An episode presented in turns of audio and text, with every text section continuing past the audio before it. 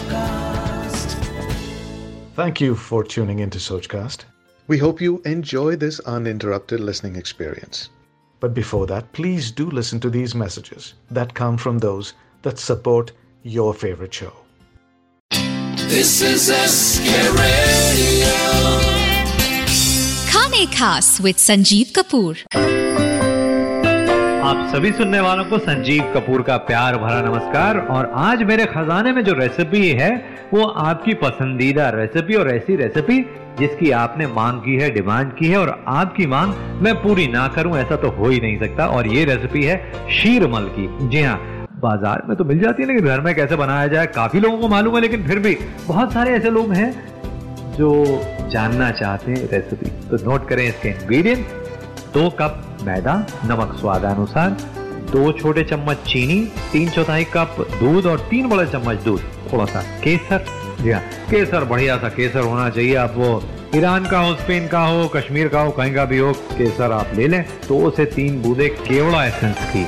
एक चौथाई कप देसी घी, बहुत ज़रूरी है। दो बड़े चम्मच मक्खन। हा हा हा हा। खुशबू आनी शुरू हो गई है शीरमल की। अब शीरमल बनेगा कैसे? बढ़िया, टेस्टी। थोड़ा सा इंतज़ार करें। मैं संजीव कपूर जल्दी वापस आता हूँ। आप कहीं ना जाएँ। Like this Sochcast tune in for more with Sochcast app from the Google Play Store. Welcome back. मैं हूँ संजीव कपूर और आप सुन रहे हैं आज बढ़िया सी रेसिपी शीरमल की। जी हाँ आसान है, लेकिन जिनको नहीं आता, उनके लिए बहुत मुश्किल है। तो उनकी मुश्किल भी आसान कर देते हैं और मुश्किल आसान करने के लिए इंग्रेडिएंट्स में जो मैदा है, उसको आप छान लें और उसमें थोड़ा सा नमक डाल लें और उसके अंदर आप एक काम करें, जो चीनी है, उसको तीन चौथाई कप हल्के गुनगुने दूध के अंदर डिजोल्व कर लें और केसर इसके अंदर डालें। जी हाँ केसर को आप नहीं तो अलग से दूध में भी सोख कर सकते हैं। चलिए, अब क्या करना है? अब आपने एक काम करना है, जो चीनी खुली हुई है, उसमें आप डालें दो तीन बूंदे, केवड़ा एसेंस की, और इसको डाल दें मैदे के अंदर, जिसे छाना था। और इसे अच्छी तरह से मिक्स करें, और इसमें डालें थोड़ा सा पानी, ज़्यादा पानी डालने की ज़रूरत नहीं है। जी हाँ करीब वन एट कप पानी लगेगा और इसका सॉफ्ट डो तैयार कर लें। यानी इस मैदे को गूंदना है और इसको आप गीले कपड़े से ढक के रख दें 10-15 मिनट तक। अब घी को मेल्ट करें और इसको डो के अंदर डालें और इसको अच्छी तरह से इसमें इनकॉपरेट कर लें। जी हाँ घी ज़्यादा है, करीब एक चौथाई कप है, लेकिन डालना है इसके अंदर और इसे नीट करके सॉफ्ट डो इसका तैयार करना है और फिर इसको गीले कपड़े से ढककर 10-15 मिनट तक रख दें। और अब इसके आपने 16 पेड़े बनाने हैं। जी हाँ और पेड़े बनाकर फिर गीला कपड़े से इसको ढक के 10 मिनट तक रख दें और अब एक काम करना है, अवन को गर्म करें। जी हाँ तंदूर तो घर पे नहीं होगा तो चलिए अवन को गर्म करें। और इसके लिए जो अवन है, जरा तेज गर्म करना चाहिए। गैस मार्क नाइन तक इसको गर्म करना है, यानी 240 डिग्री सेल्सियस, यानी 475 डिग्री फ़ारेनहाइट।